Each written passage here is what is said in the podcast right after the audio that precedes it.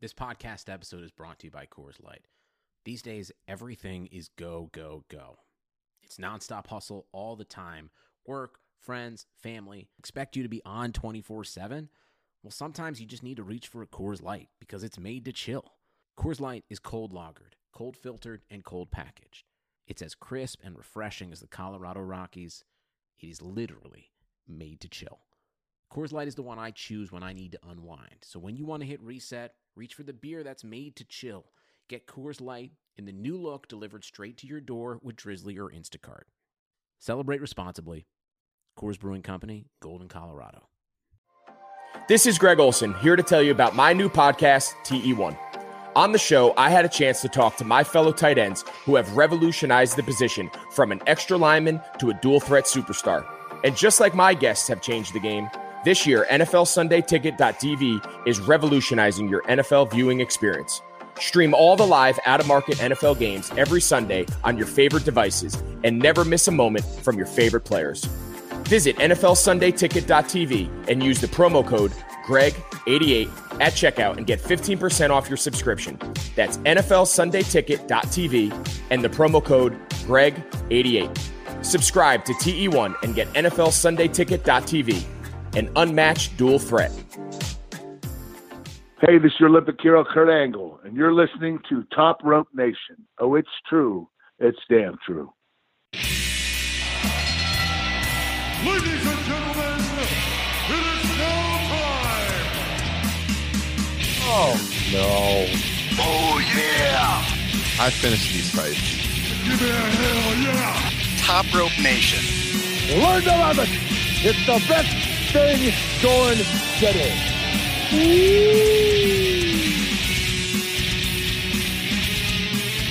WWE Payback in the books, episode 170 of Top Rope Nation. It's Ryan Droste of comicbook.com, joined once again by Mr. Kyle Ross. Kyle, welcome back to the program. Thank you. You sound great tonight, by the way. It's because I got a beer in hand, man.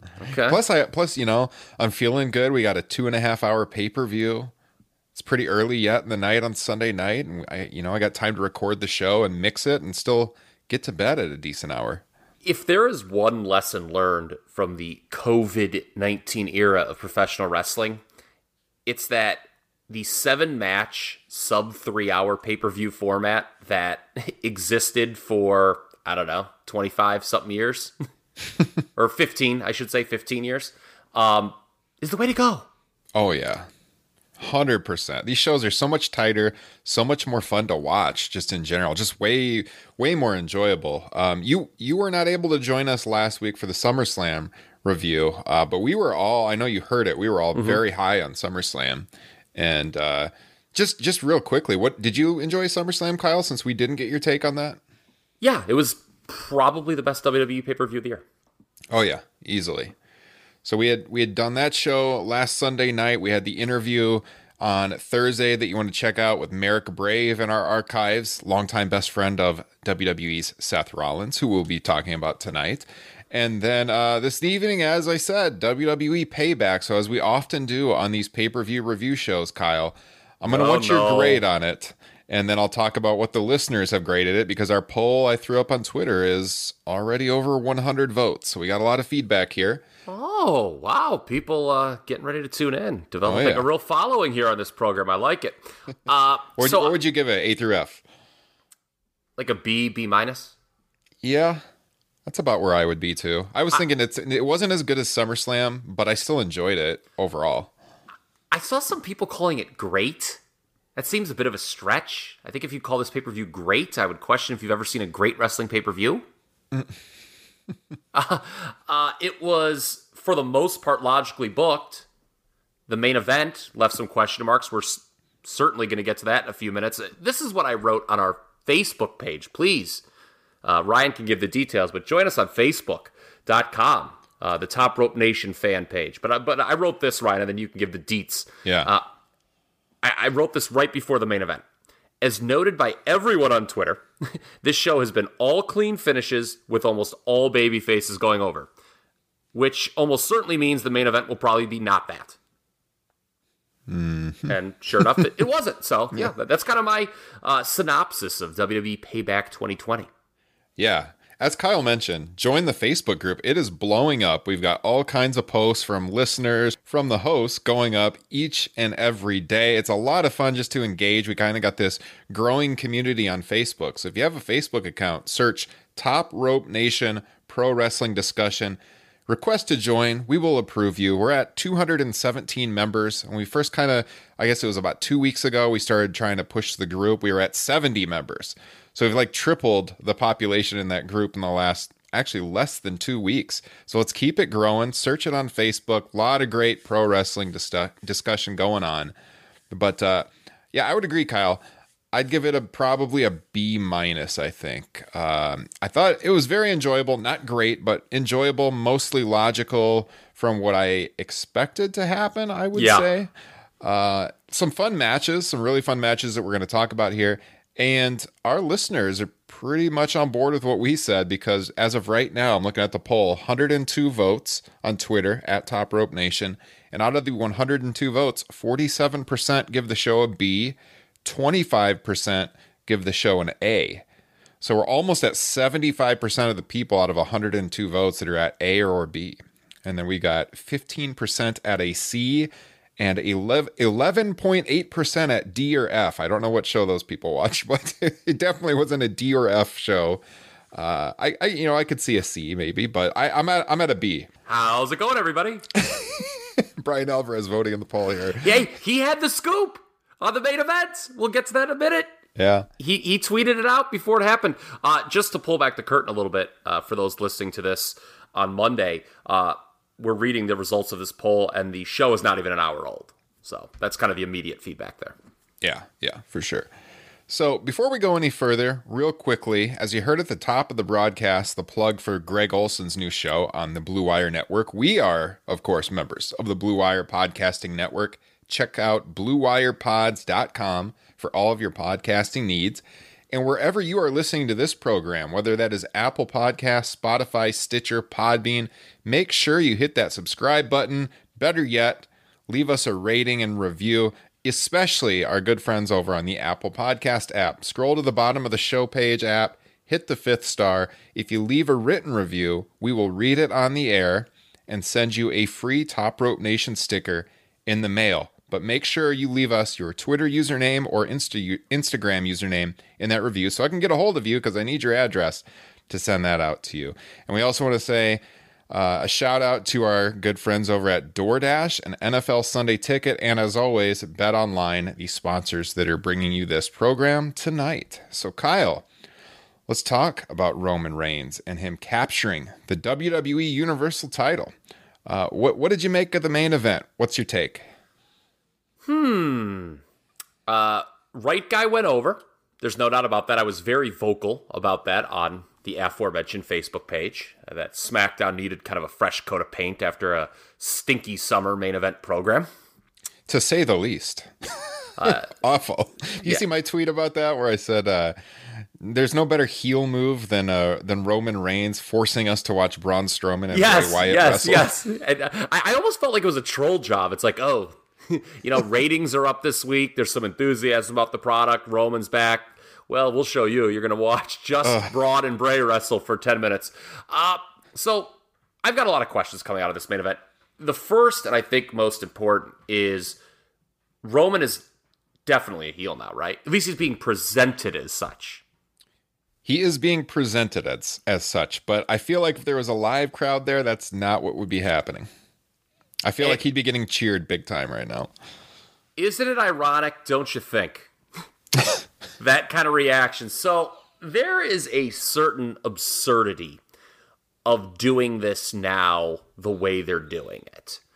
Uh, after all that's gone down in the past five years with Roman Reigns, and first of all, we've been very uh, adamant on this broadcast, the three of us, uh, Justin included, that there is not a. It, the problem with Roman is not the performer, it's the presentation.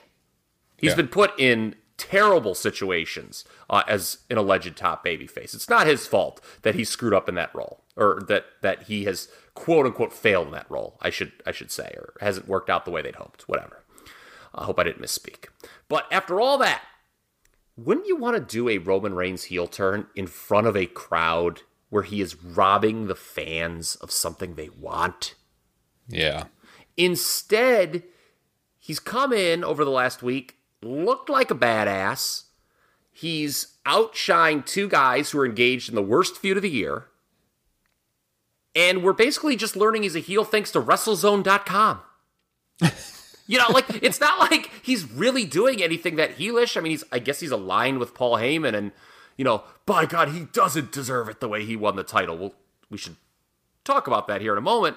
But like, to me, I'm looking at my Twitter timeline. Everyone's like, this is the way they should present have presented Roman for the last five years. And now you're turning him where there's, you know, no real audience. I know, you know, we've got the Thunderdome now. By the way, I think Kevin Dunn forgot to press the button which read heat tonight.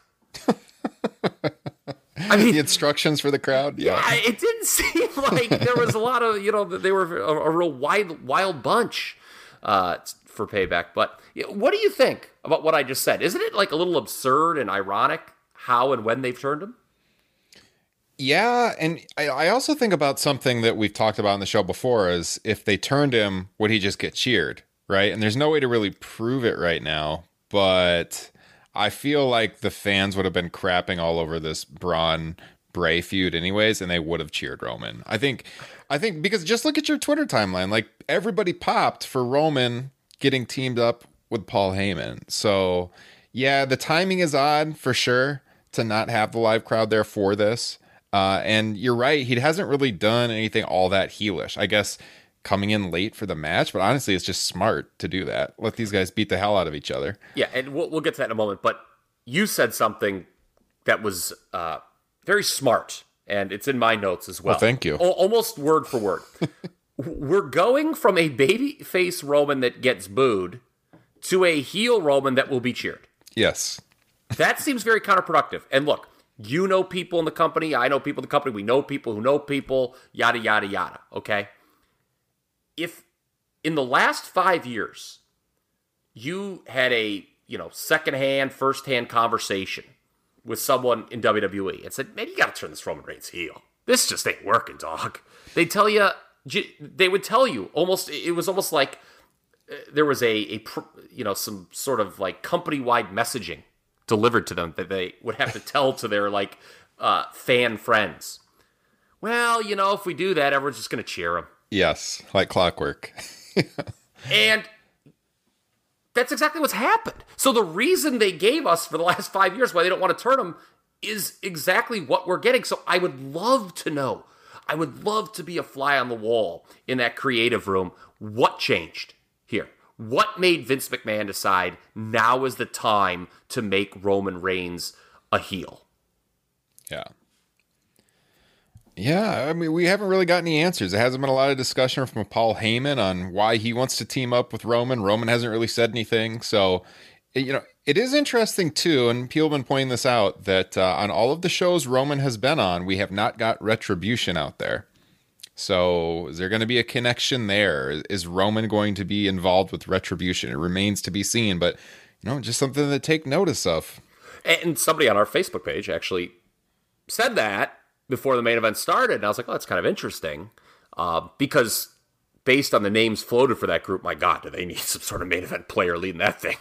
Yeah, I mean, I mean, if you have like some of these names just unmasked, I mean, it's gonna, you know, by it's gonna be like you know I mean, a yeah. heel turn in the impact zone or a new show a, a, a, new arrival in the impact zone i mean god bless Dominik Dijakovic i like the guy but he can't be the leader and you know no. ali can't be the leader so you're, you're yeah. either nexus or you're against us right uh, all right let's talk about how roman did win the title so braun and bray as you mentioned earlier they start wrestling and they had done this show long storyline where roman had not yet signed the contract Yes.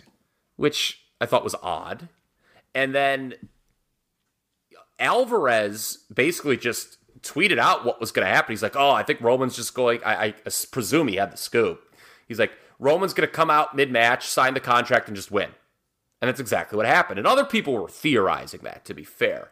But what do we think about that kind of booking where a guy is in a triple threat match? he just doesn't show up at the start. He lets the two guys beat each other up. And then mid match just comes out, signs a contract, comes in, and wins. That is very much like a money in the bank cash in, just with, you know, no briefcase. Right. Yeah, I mean, like I said a minute ago, it makes sense logically if you're Roman Reigns and you want to win the match. I thought it was odd though that like so Bray makes his entrance and then Braun blindsides him in the ring and we start like they rang the bell immediately. Why would why would the referee immediately call for the bell? Then people brawl before matches all the time, but the bell rings. No, there's no Roman, so we don't know what's going on. So I guess presumably he hasn't signed the contract, so he's not even in the Yeah, match. and the but you can join the match after it's in progress. Yeah, and the announcers talked about it a couple times, but like if I'm an announcer, if you're like a you know, an announcer who's not being directed what to say, you're gonna keep yelling, Where is Roman Reigns? Where is Yeah. Roman Reigns? Right? And it, Yeah. it- I think to their credit, they said it twice, but it, it they were sort of ignoring it most of the time. Yeah. And so, we got several minutes of Braun and Bray fighting basically around the outside. We got the cartoony mallet out from uh, Bray Wyatt. We got the terrible neck snapping thing that Bray Wyatt's doing. Um, they go they go to the top of the ramp. Braun uh, took Bray off with like a kind of like a spear uh, through a table off to the side of the entranceway. They work their way back to the ring. Uh, Bray comes back. Bray superplexes Braun off the top rope, which destroys the ring. Everything collapses in. The referee and- bails. What do we think about that spot being recycled? Because what's the, Yeah, that's like the- the third or fourth time we've seen that. I remember the first time was Brock and Big Show, right? Right. Okay. And I think Big Show and Braun might have done it too a couple of years ago. Yeah, that sounds right. Okay. Uh, it's kind of a weird spot to recycle. Yeah, because I mean, so it made sense when they did it with the big show, and Braun is a big guy, but he's not so big that you think he could legitimately break I the don't ring. know. I just think it's a weird, like, it's one of those things that is so cool when it happens once, but typical WWE, it worked once and they just want to repeat it to the law of diminishing returns. yeah. So I feel it's just like another example of that. And by the way, you mentioned the mallet. Uh, was that not the same mallet that caused the first ever disqualification in Hell in a Cell? Yes. Okay, just wanted to be But clear. but it, but any no holds barred match, it's fine, I guess. Okay, okay. Hell in the cell, not allowed. Okay, I just you know I just Yeah. continuity's sake, I just want to make sure we've got all the bases covered here. Yes. Uh, they also showed Alexa Bliss backstage watching, and then there was really no follow with that. You know, Yeah, Like, I don't know but- what the heck they're doing there, but So so my fourth and final question I have in my notes is is Alexa still twirling her hair looking at the television monitor? so Alexa was pissed that she wasn't using the storyline last weekend. Um, she was on SmackDown, like with her hair getting dreaded out a little bit, like teasing she's going with Bray. And then when they showed her here, I kind of figured going in, the only finish was Roman was going to win or Alexa was going to help Bray win. So when they showed her, I kind of started to think like, okay, she's probably going to be involved in the finish, and they never went back to her. It was just this brief cut of her watching the TV, and that was it. Yeah, and quite frankly, I mean, she looked like she was on drugs. she did look odd. She looked very odd. I, I don't know if that's what they were going for, but it's, you know, I mean, we- we- we've Odd all, as just kind of out of it. I, I Yeah. mean, I don't know. That probably is what they were going we've for. all She's seen getting that look before. I mean, right? It- she's or- hypnotized by the fiend now. I guess Okay. so. I guess that was probably the goal. But uh, Okay. But yeah, as, as we mentioned, then finally out comes Roman right after the ring breaks, and he initially like went after both guys and couldn't pin them. So he signs the contract on the or in the aisle as he walks out with Paul Heyman. And he goes to cover the fiend initially, but there's no referee. He screams for a referee. A new ref runs out, but both the fiend and Strowman kicked out of pinfall attempts from Roman. Reigns goes and gets the chair and he smashes it into Strowman several times, covers him, but Braun still kicks out. Then he goes to hit the Fiend with the chair, but the Fiend locks him in the mandible claw, claw very briefly. But Roman hits him with a low blow to break it up. Fiend kind of rolls out of the ring. Reigns then spears Strowman, covers, pins him, wins the Universal title. Strowman was clearly there to eat a pin. Yes. If, for those wondering why make this a triple threat, um, after he lost last week at SummerSlam, if you recall, and I'm sure many of our listeners do, uh, Braun, or pardon me, Bray and Roman was the original WrestleMania idea for the Universal title. That did not happen for a couple reasons. Uh, they decided to go with Goldberg, and then Roman opted out of WrestleMania. My hat's off to him, by the way, for doing so. So I, I think they view that Bray Roman match is still something big, and they wanted to save it for a one on one environment. And I assume we're going to get it at a future pay per view. But that's another thing with this Roman heel turn. He's turning heel on a guy who he's subtly turning heel on a guy who subtly turned face despite doing all these horrible things all year. it makes no sense. Oh and then the other guy in the match, oh by the way, randomly turned face to heel during So- that program. and as Justin Joint pointed out, Justin couldn't join us tonight, but uh, Justin will be back with us soon. Uh, Justin watched the uh, the Braun Strowman documentary that's up on the network, and I have not seen it yet. I don't know if you've seen it yet, Kyle. I've seen clips. But uh, I mean, apparently, it makes you very much like Braun Strowman, who they've now just turned heel, which is not great planning. So yeah, I mean, the heel face dynamic here doesn't make a lot of sense. The manner in which WWE turns its characters face and heel, uh, how that's developed over the last year and a half is very worrisome to me. I- I- it's almost like there's no real turn.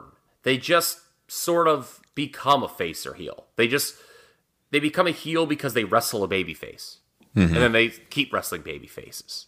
Th- There's no concrete change in behavior.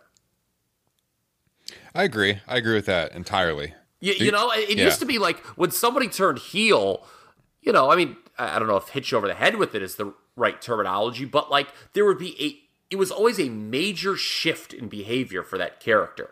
Right. Now you don't really get that. I mean, Charlotte's character um, is always the worst offender with it. Like she never acts differently whether she's a babyface or heel anyway, really. Yeah.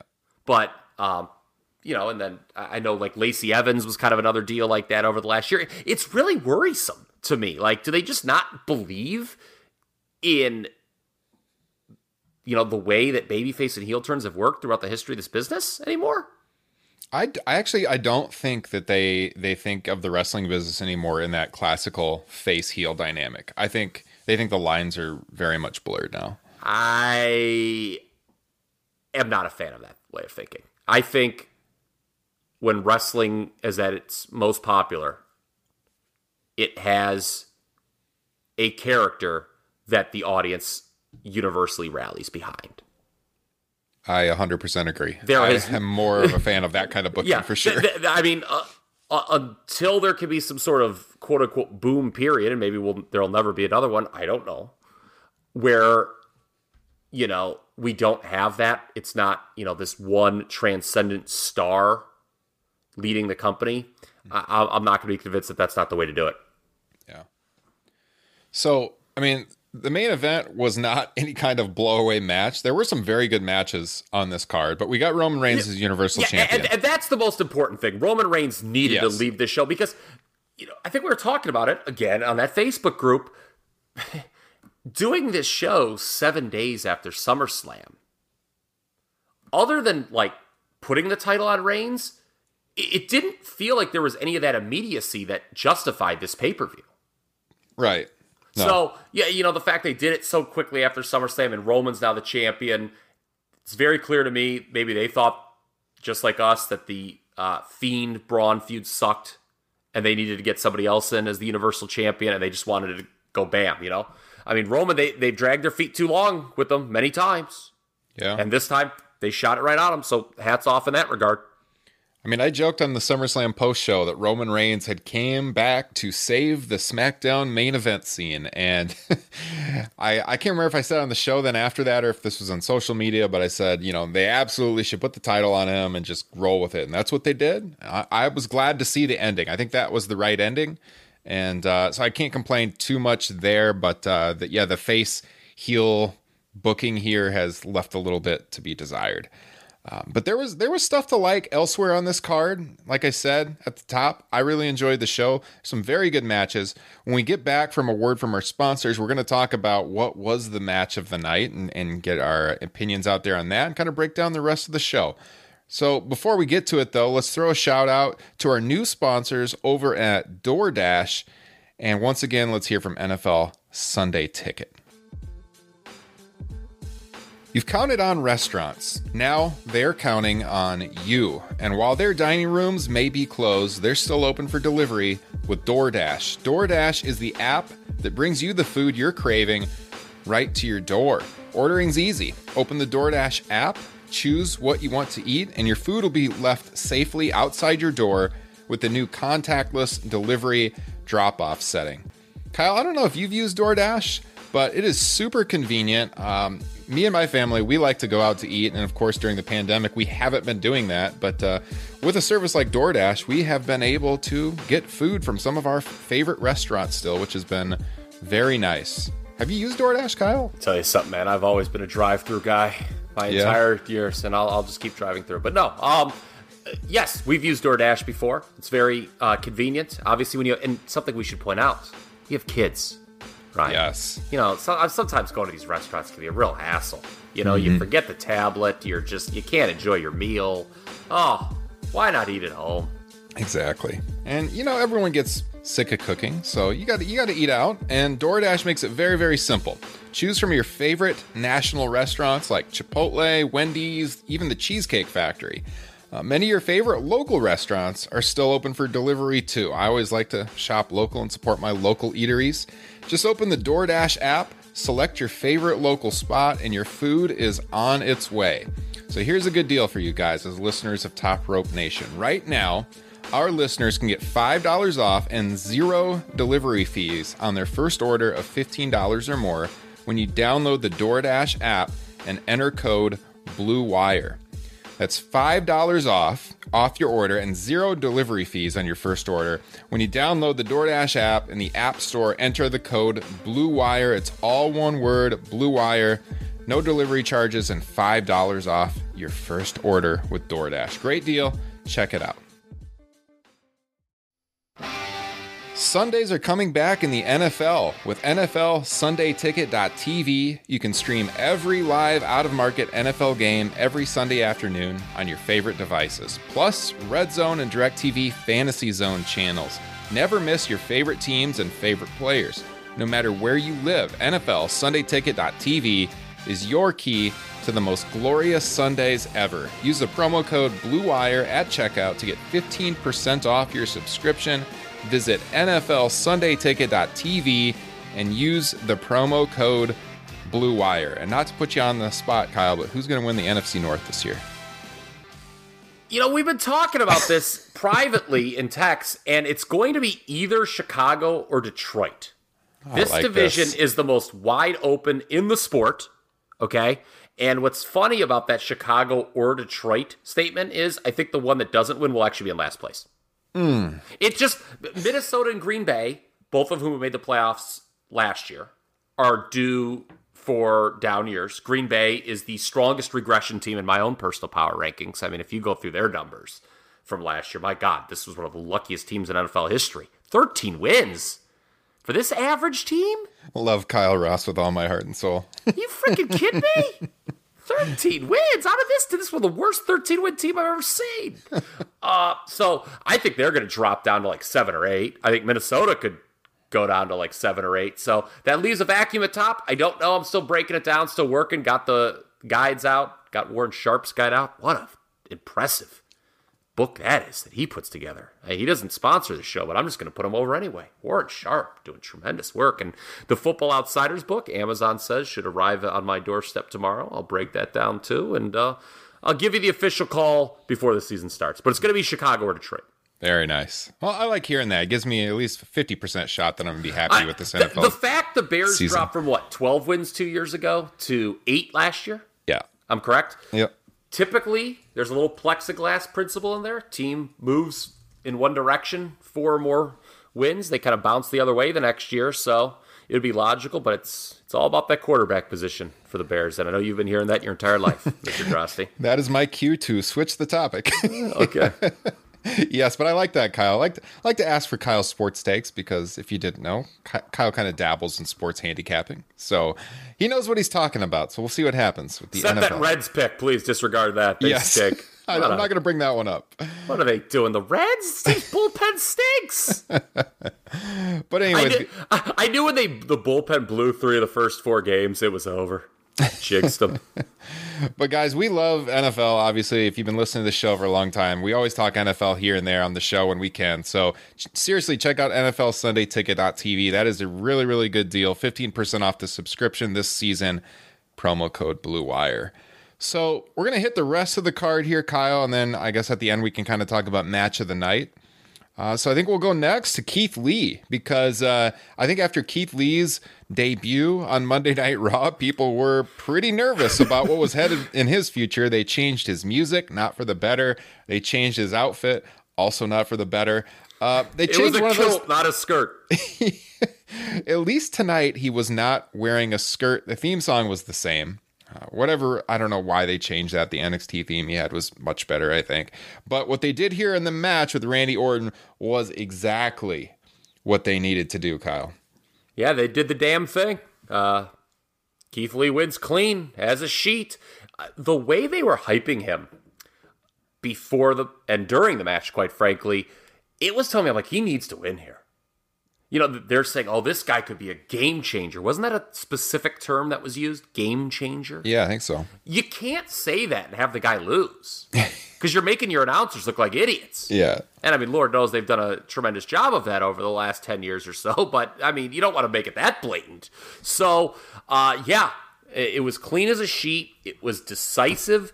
Uh, it was really the kind of win that I was hoping for with Biggie and Matt Riddle as well. I know we'll get to that in a little bit. Uh, the key, though, for Keith Lee is where do we go from here? It's you know it's nice that he beats Randy Orton, obviously, but it doesn't mean anything if there's not a great follow up. And I don't know how much your ear has been to the ground, Mister Droste, with the rumors and innuendo. But there's this talk that he's going to turn on Drew McIntyre, and that might be the WWE title program for WrestleMania. Your Yeah. thoughts on that? I, have you heard that? And your thoughts? Yeah. Uh I'm not super negative about it. I mean, it could work, but I just I don't know. Keith Lee is a guy that people really really love a lot. He's one of those indie darlings that a lot of people have just been really high on for a long time. So, I'm not going to say a heel turn wouldn't work. Uh, right now, I wouldn't be a fan of it. I, I hope they don't rush that. Well, yeah, and they're going to play up, I guess, this Keith Lee and Drew McIntyre friendship. Yeah. They they started to on his first appearance on Raw on Monday, and I, you know, I guess you got to lean into that if you're going to make this work. Um, one thing I will say, so last time I was on the show, I talked about four guys I thought they could build the main roster around. They were Drew McIntyre, Kevin Owens, uh, Big E, and Matt Riddle. What do all four of those guys have in common? All baby faces. Yes, they're all baby faces. Uh, in the last seven days, we have seen the return of Roman Reigns and Keith Lee moving up to the main roster. They are both, at least until not, I guess Roman now, baby faces. So I, y- y- somebody, I guess, has to turn heel. And we've been talking about it, I think, for months. The just complete lack of top heels Yeah. on this main roster. But guys like Seth and AJ, it's like kind of been there, done that. No offense to them. So, in terms of that championship situation, you do need some new blood, and I guess that means some people need to turn.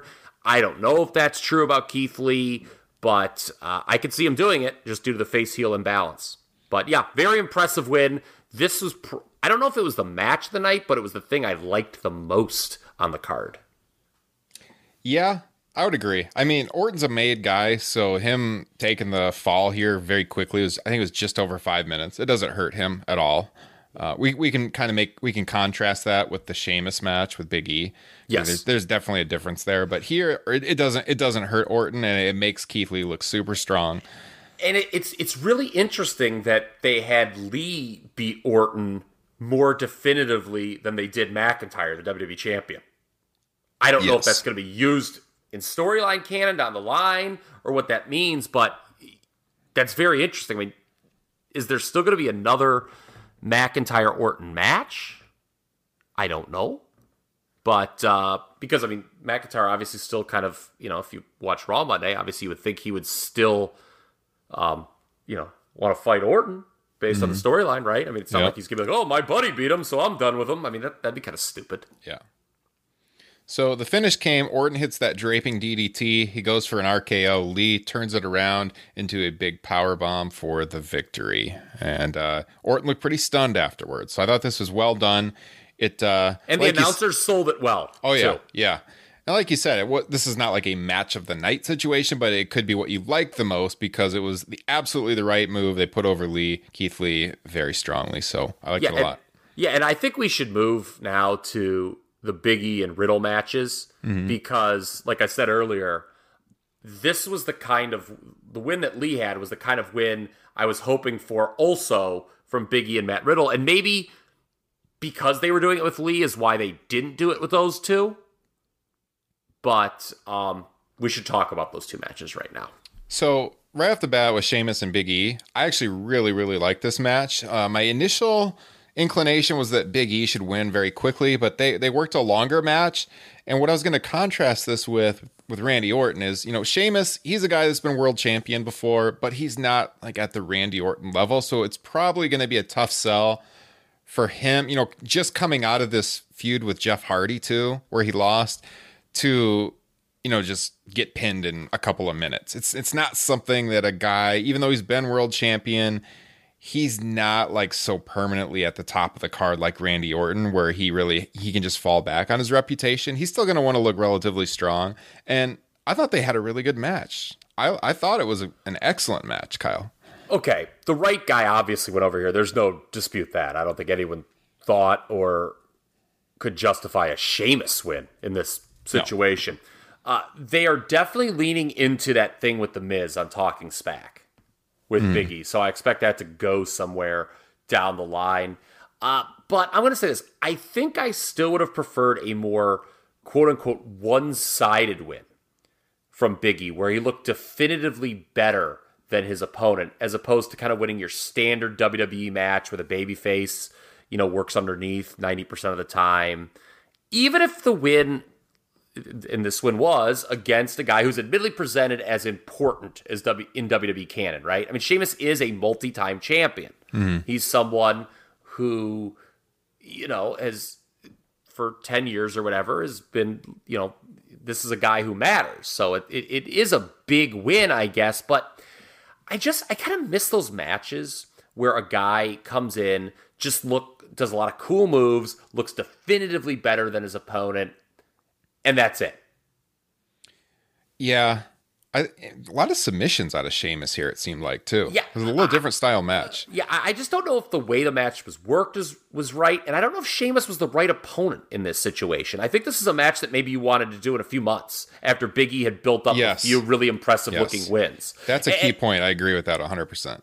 Yeah, and, and Sheamus could have kept picked up a few big wins too, for the record. You could have made an even bigger deal uh, because going into this, like I said a few minutes ago, no one thought Sheamus was going to win. No. there's no justification for him to win. So, you know, when they do matches, you, when everyone knows who's going to win, and you just kind of do a standard style match with the obvious finish, I don't know if that's the best way to lay it out. Still, I think I thought the intensity Biggie showed afterwards was great. Obviously, this guy's a star in the making. Um, when you talk about Roman being a heel, and I know you're going to want to talk about this, he obviously needs a top babyface to work against to make him as a heel work, and everybody is speculating that Biggie is that guy. I don't know if you saw this, but like uh, Alex McCarthy tweeted a couple weeks ago, and somebody retweeted this that Biggie had been told of his long term plan and was skeptical of it, but knew what it, but was told of it, and that's the direction they're going. And if you kind of read between the lines, you and you see how WWE has er, what's gone down over the last seven days, you do really start thinking they are building long term to Big E versus Roman Reigns for that Universal title. Yeah. Like Big E should probably win the Royal Rumble right mm-hmm. now. If, if I'm in that creative room and we're thinking, all right, guys, Royal Rumble's in a couple months. Who do we think should win that? I, I'm raising my hand and saying Big E. Mm-hmm. Yeah, I thought. I mean, Keith Lee would be another name that would be up Yeah, there. well, but Big, that- I agree. Big, Big- Al- I think Big E has the has the. I think they're both going to be main eventers, but I think the for Big E, like he has a super high ceiling. I'd, Yeah. I'd go all in with him. Yeah, and it, well, here's the thing: if they do, we speculated, or what has been speculated about with Keith Lee and Drew, you wouldn't need the that match would be justified if Keith Lee were to turn. If they were to Yeah. be friends, you're to play that up. Keith Lee turns on him. You could justify a title match right off the rip like Yeah. that. Keith Lee mm-hmm. would not have to win the Rumble, whereas Big E, would, you know, as a babyface winning the Rumble, you know, and this story of him breaking out on his own, you know, going for the top singles belt against Roman Reigns would be a, a probably pretty good story. Yeah, absolutely. So yeah, I mean, I, th- I thought it was good. Um, a little more competitive than you would have liked to seen, but you see what I'm saying with Sheamus. Like here's why he m- might wanted to look, you know, kind of tough in this match. Which, to your point, maybe not the right opponent for Big E in this situation Yeah, because you do want him to look dominant. But like, if you're Sheamus, you're thinking like, okay, I just put over Hardy in that feud and kind of looked like a putz in the end. Uh, now I go into this and I get destroyed. I'm a former world champion. I'm trying to like cement my footing and speak serious again. I, I can't just go out there and get destroyed in a couple of minutes. So I totally get that. But I agree. You, you want to see Big E look strong. Yeah, I mean, that, that's why I just think this might not have been the right match right now. Yes. But in the end, the right guy won. We all like Big E, so not too much to complain about. Uh, Matt Riddle and Baron Corbin, however, oh boy. what? Oh man. And it's it's continuing, right? It is continuing. This evidently. feud must continue, just like every other Baron Corbin feud in the history Oh, of time. Oh boy. Oh boy. I loved our boy Zack Heydorn saying, "Can't wait for Matt Riddle to move on to bigger, better things." And then he's like, Moments "Oh, damn later. it! I jinxed it." Moments later, Yeah. get so, yes. yeah. So Riddle did get the win, as we'd all hoped, but then Corbin attacked him backstage afterwards. So that's why this feud must continue. Those famous four words, but. but this feud may, must continue. May not have been the most problematic thing about this match and feud, was it, Mister Droste? No. No. Eh, eh, We we need to talk about this thing, man. You, you, this, you- this, this pre-match interview. yes. Oh, for Christ's sakes! So Baron Corbin had this tweet about how I should just read it verbatim. Let me see if I can find it. Earlier today, just before the pay-per-view started, Baron Corbin tweets out, "Tonight, I prove that Matt Riddle is a failure in a WWE ring. By the way, dot dot dot. He's already proven that he's a failure at home." So clearly, a reference to the uh, sexual assault allegations on Matt Riddle, and WWE takes this opportunity to reference this tweet in the pre-match interview with Matt Riddle. Kyle, So in my notes, I wrote them working the Corbin tweet into the storyline was to this match what Cody's neck tattoo was to the Cody MJF match. in that, it just completely took me out of the match. I was like, "What was that?" and all and we, you know, let's put it, take a more serious tone here on the program. This has a far more serious repercussion than a neck tattoo. I mean, if these allegations are true, what in the hell are you doing talking about that on television? No kidding. Or making light of it. If it's not true, what are you undercutting a baby face for like that? Jesus. So you would think that Matt Riddle would come out just absolutely pissed. Yes. This is a guy with the M- great MMA background, just light up Baron Corbin, the Nope. former NF- NFL practice squad member. But in fact, that's not what happened. He sells for the majority of the match, working from underneath. I, Oh, boy. I- yeah, and like I feel like this coming straight after Big E doing the same thing was some poor agenting, quite frankly. Yeah, agree. So, but at least you know Matt Riddle won. Although, again, this feud must continue. Why does every Baron Corbin feud have to be months upon months on end? Because this I mean- is a way that you get Matt Riddle cemented in the mid card on SmackDown by Yes. having him work Baron Corbin for months on end. It it doesn't benefit Matt Riddle to have this long feud with Baron Corbin. I, there is a place for Baron Corbin. I, I think he is a very competent mid card heel. I, I mean, agree. I- I'm not I trying to bash a- Baron yeah. Corbin. This this just is not not how you cement Matt Riddle to get to where he needs to be. Yeah. I, exactly. Yeah. Yeah, I mean, if WWE, we talk about this on the program a lot. They have failed over and over and over with these NXT call ups, and this is a clear example of why. Do you think they've gotten cold feet on Matt Riddle? Yeah, perhaps. I mean, Because I mean, maybe it's the allegations. I don't know, but I but mean, then they bring up the allegations. What the heck? you know why? Why would you do that? I mean, it, it's very bizarre though that they debut him and he gets the non-title win over AJ Styles, and now here he is locked into a feud with Baron Corbin. you know what's sad about modern WWE is Riddle then lost to AJ Styles, Yeah, and nobody batted an eyelash at the fact that Matt Riddle lost his second match on TV, which was actually kind of an excusable booking from where I sat.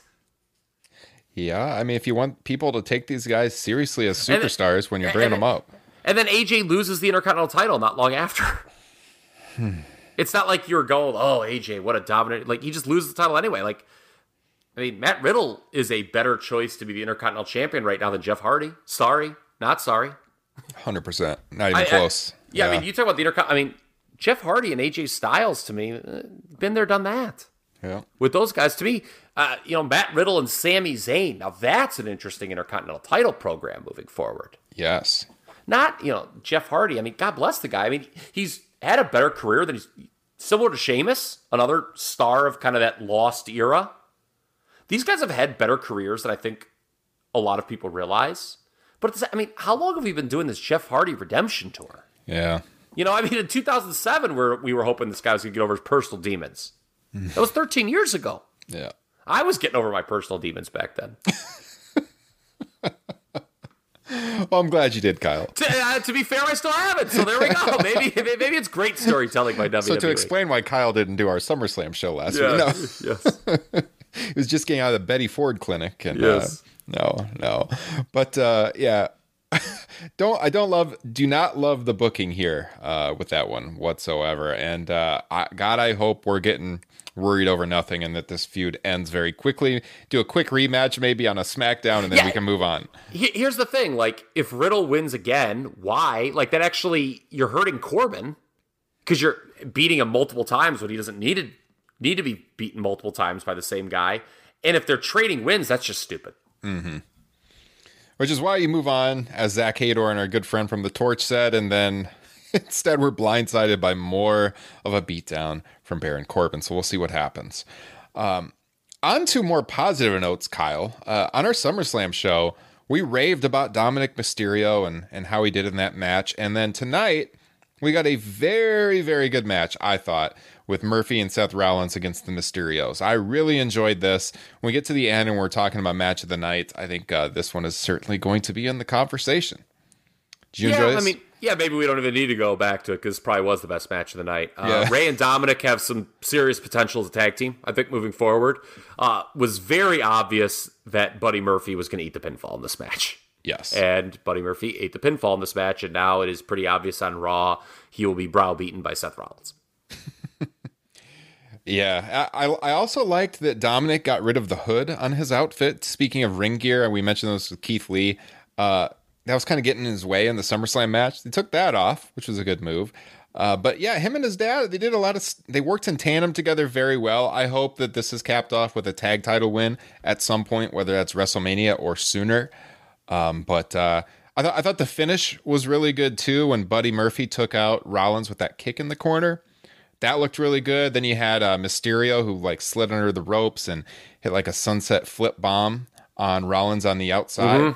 And then we had the we had the frog splash with Dominik. Does that really good? Uh, tribute to his daddy Eddie Guerrero, right? Yes. and uh, got the pinfall on uh, Buddy Murphy. But uh, super enjoyable match. If you haven't seen it, this one is well worth the watch. I hope Buddy Murphy isn't just beaten and thrown into the scrap heap of life, by the way. Like, you're just beaten like to a pulp by Rollins on Raw and just thrown away. Because Buddy Murphy is a very talented performer and, and deserves to be regularly featured on television. Yes, absolutely. So, yeah, for me too, that would be the match of the night. Let's see where our listeners are at while we're talking about that. Because I put out the poll on the Twitter account on match of the night, and I listed this one as a possibility. I listed the women's tag title match, which we're going to be talking about here in a minute. Uh, and Sheamus and Big E or other comment below.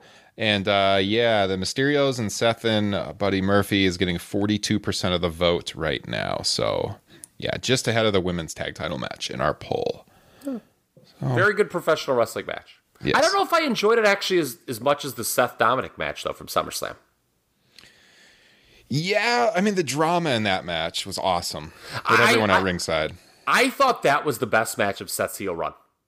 I would agree. Okay. Yeah. Yeah, I, super enjoyable. I think uh, you know we didn't get your take on this last week because you weren't on the show, but uh, you know, contrasting what Dominik Mysterio did versus Pat McAfee, I think I said on the show, Pat McAfee really wowed you with you know a couple of weeks of training, what he did in the ring, but I think Dominik Mysterio, he had the better match of the weekend, and then he followed that up here with another super super competent, uh, ex- excellent performance. I thought so. I think in terms of the debuting performer, Dominik was definitely uh, working in the more classic sense. In the sense that, like, when he worked one on one against Seth, all right, it's kind of ludicrous to think that he could out wrestle Seth Rollins as a former, like, WWE champion, right? Yeah. So he would, he looked good enough, it, like Seth was always better, but there were enough hope spots that kept you intrigued throughout. Whereas McAfee, I thought he just kind of, to be honest, came across as a more impressive performer than Adam Cole, which I don't know if is is what you want to do. Oh yeah. I mean, his athleticism is certainly what shined through more than just like the the dramatics as a performer. Like I thought that's where uh, Mysterio, Dominik excelled, and just the the story arc of the match. Where McAfee was just like kind of, all right, let's show what this guy can do as a pure athlete, and he really watched Yeah, it. it, was sense. like yeah, it was like oh, let hey this guy this guy does belong in a WWE ring. Yeah. you know, I, I'm not sure that's the most productive way to use a quote unquote non wrestler. Yeah. All right. Well, moving on. We did have two two more title changes on this show, which we're going to talk about. So uh, we had the WWE Universal title, obviously in the main event. The WWE title and the Intercontinental title were not on this show, uh, but we did have the women's tag team titles, Bayley and Sasha, who have been uh, teasing that this split is coming now, defending against Nia Jax and Shayna Baszler. And uh, this was also, as I mentioned, the poll. This one's getting a lot of votes too. This was a very good Wow. match. Uh, this, let's see, this is in second place in our poll with 31% of the vote. And, you know, I liked it. It was very thrown together. Like this Nia Jax, Shayna Baszler pairing just doesn't make sense. But, you know, we have a, we have a very, uh, a very weak women's tag division in WWE. There was a there was a tag match on the pre-show, right? There was. We'll uh, talk about that. Ruby Riott and Liv Morgan defeated the Iconics. Yes. was not something that's probably worth revisiting. I God bless them all, but it just I don't know. But we don't have a lot of depth in the women's tag division, is what we're saying. And so they, they kind of threw this team together. And then when you look at what's been happening with Bayley and Sasha, it seemed like the title change was coming here, which you know was unfortunate after them having the titles and have, having been doing this awesome team. I mean, I think they've been kind of the MVPs of WWE this year, them mm-hmm. or Drew McIntyre, and to have them drop the titles to this makeshift team kind of felt like a downer. But at the same time, we've complained about the use of Shayna Baszler on this program. I don't know if this is what's going to redeem her. And in, in, in fact, I thought she looked like she's kind of missing something throughout the early portion of this match. But then at the end, she Cool turned it on. Awesome finish. So Baszler makes a blind tag and she locks in the Kirifuda clutch on Bayley. Sasha Banks runs in to break it up. Baszler takes her out, locks Sasha's legs into this like grapevine move, and then she puts the Kirifuda clutch back on Bayley, then uses Sasha's arm for more leverage on Bayley until Bayley taps out. Awesome finish, man. I love this. That's your title change. Shayna Baszler has gold on the main roster. Her and Nia Jax are your tag team champions, even with Nia Jax wearing that awful t shirt out, Kyle.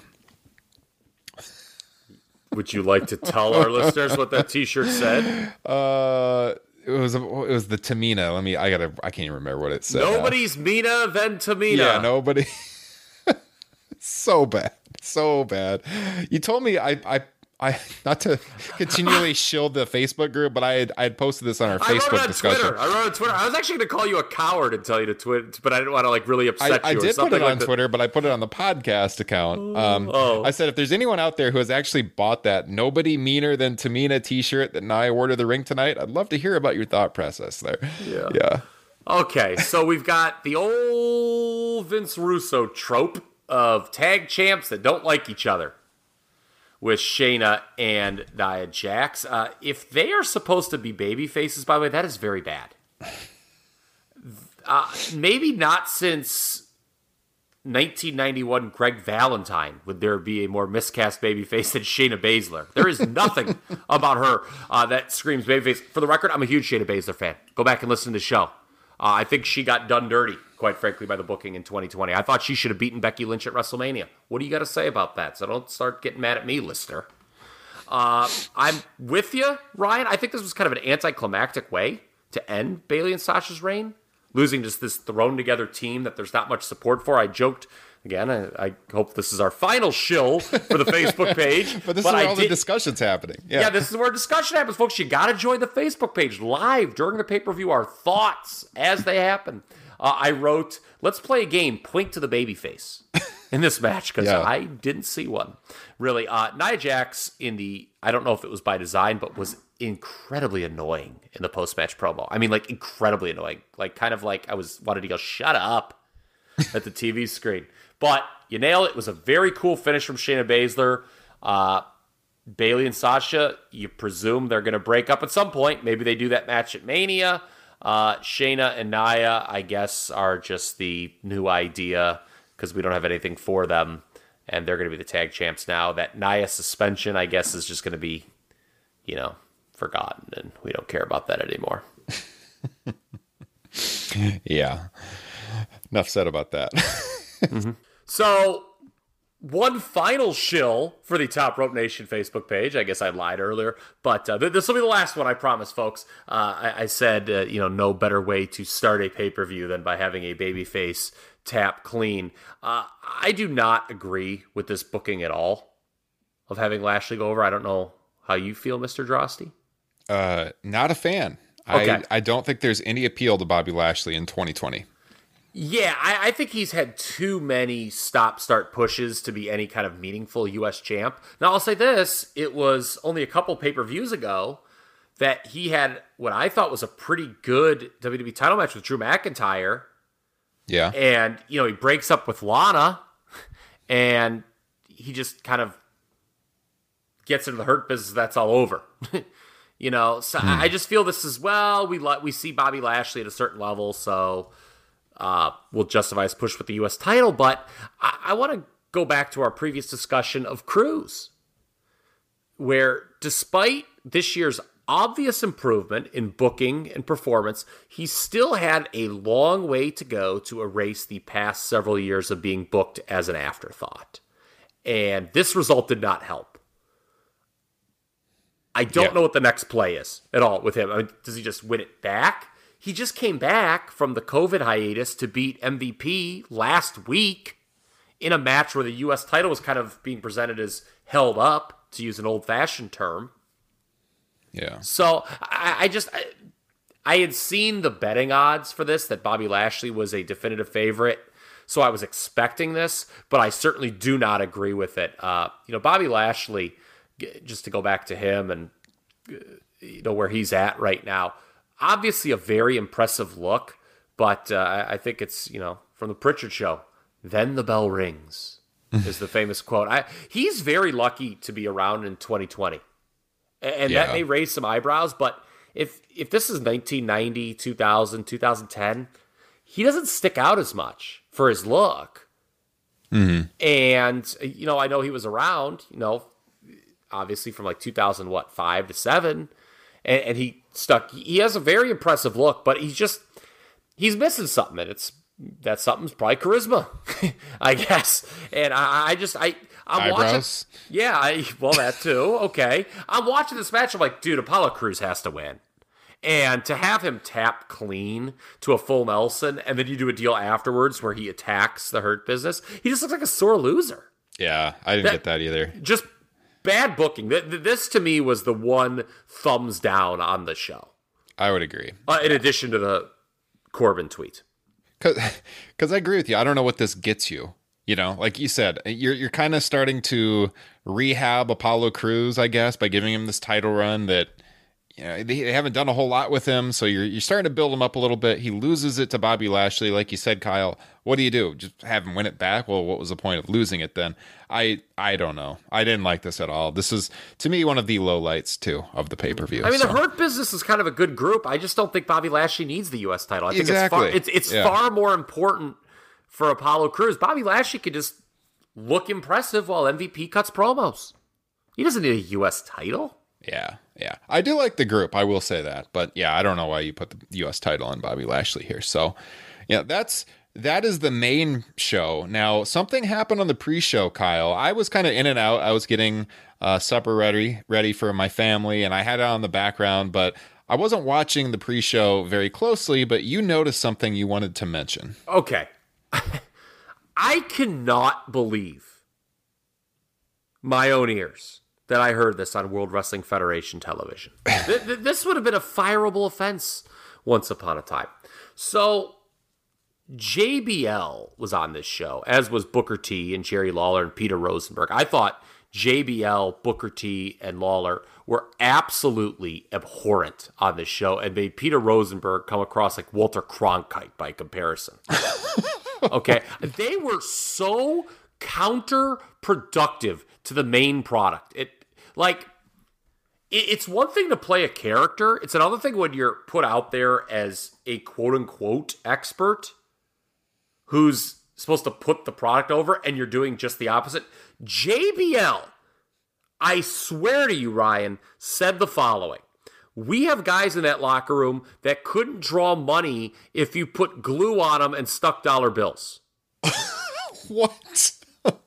what? Oh Can you imagine if you're on low on that WWE totem pole and you see this guy saying that? That's mean, like look- that's like you're being employed by. We talk about football. You're you're employed by the Chicago Bears radio network, and you say, you know, we got guys on this team. A lot of these guys on this team shouldn't be even be drawing an NFL paycheck. Yeah, imagine, imagine if Doris Burke during an NBA telecast says, you know, a lot of these NBA players, they're just not stars. They're not very good, like the 80s. Imagine if she said that. Yo, it's- go ahead and tune out. Not Like- worth watching. Eh, yeah. The, the problem is that, like, yeah, it's kind of true. There are a lot of people in that locker room that aren't going to draw big money on their own. But why in the Sam hell would you draw attention to that? That's so bad, man.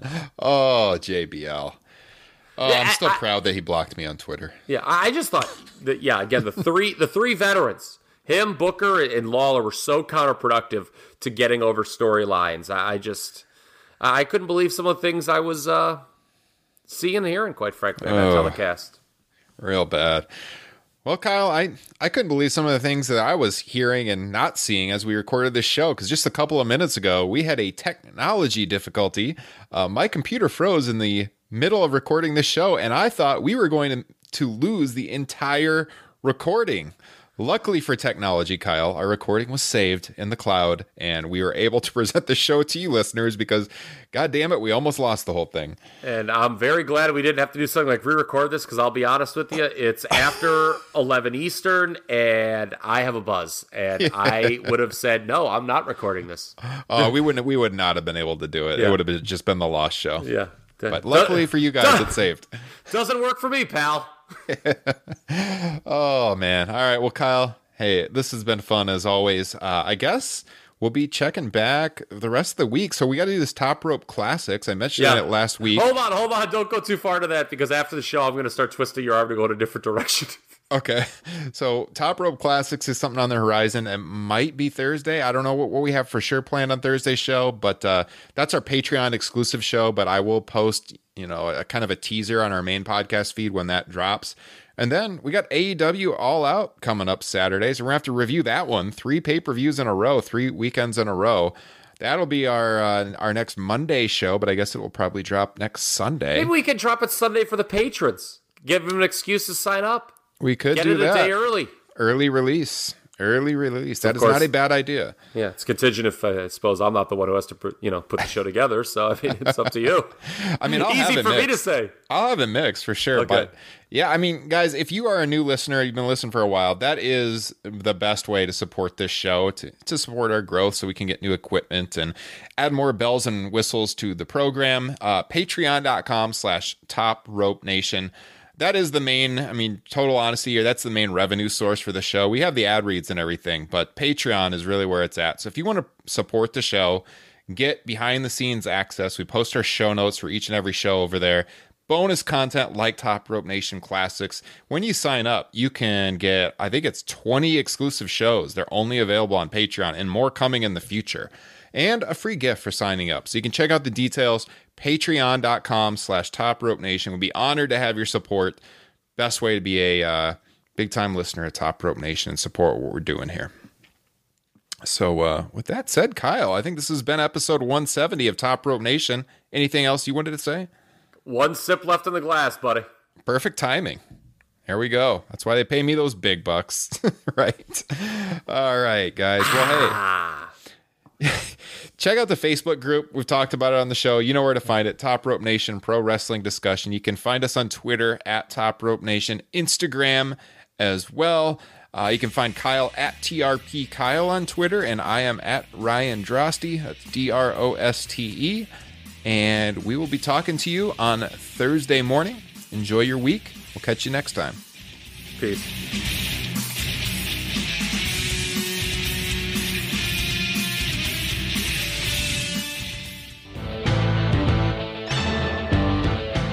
Did somebody say playoffs? NBA and NHL are playing for the gold, and our partners at Bet Online have you covered. Get in on all the action, including a new NBA bracket contest with plenty of chances to win. MLB season is pushing into fall, and there's no shortage of ways to bet with hundreds of odds, futures, and props. So take advantage of the return of sports and remember the casino never closes. Check it out all day, all night. Go to betonline.ag and use promo code BLUEWIRE to receive your welcome bonus. That's betonline.ag, promo code BLUEWIRE. BetOnline, your online sportsbook experts. What's so special about Hero Bread's soft, fluffy, and delicious breads, buns, and tortillas? Hero Bread serves up 0 to 1 grams of net carbs, 5 to 11 grams of protein, and high fiber in every delicious serving. Made with natural ingredients, Hero Bread supports gut health, promotes weight management, and helps maintain blood sugar. Hero also drops other limited edition ultra low net carb goodies like rich, flaky croissants and buttery brioche slider rolls. Head to hero.co to shop today.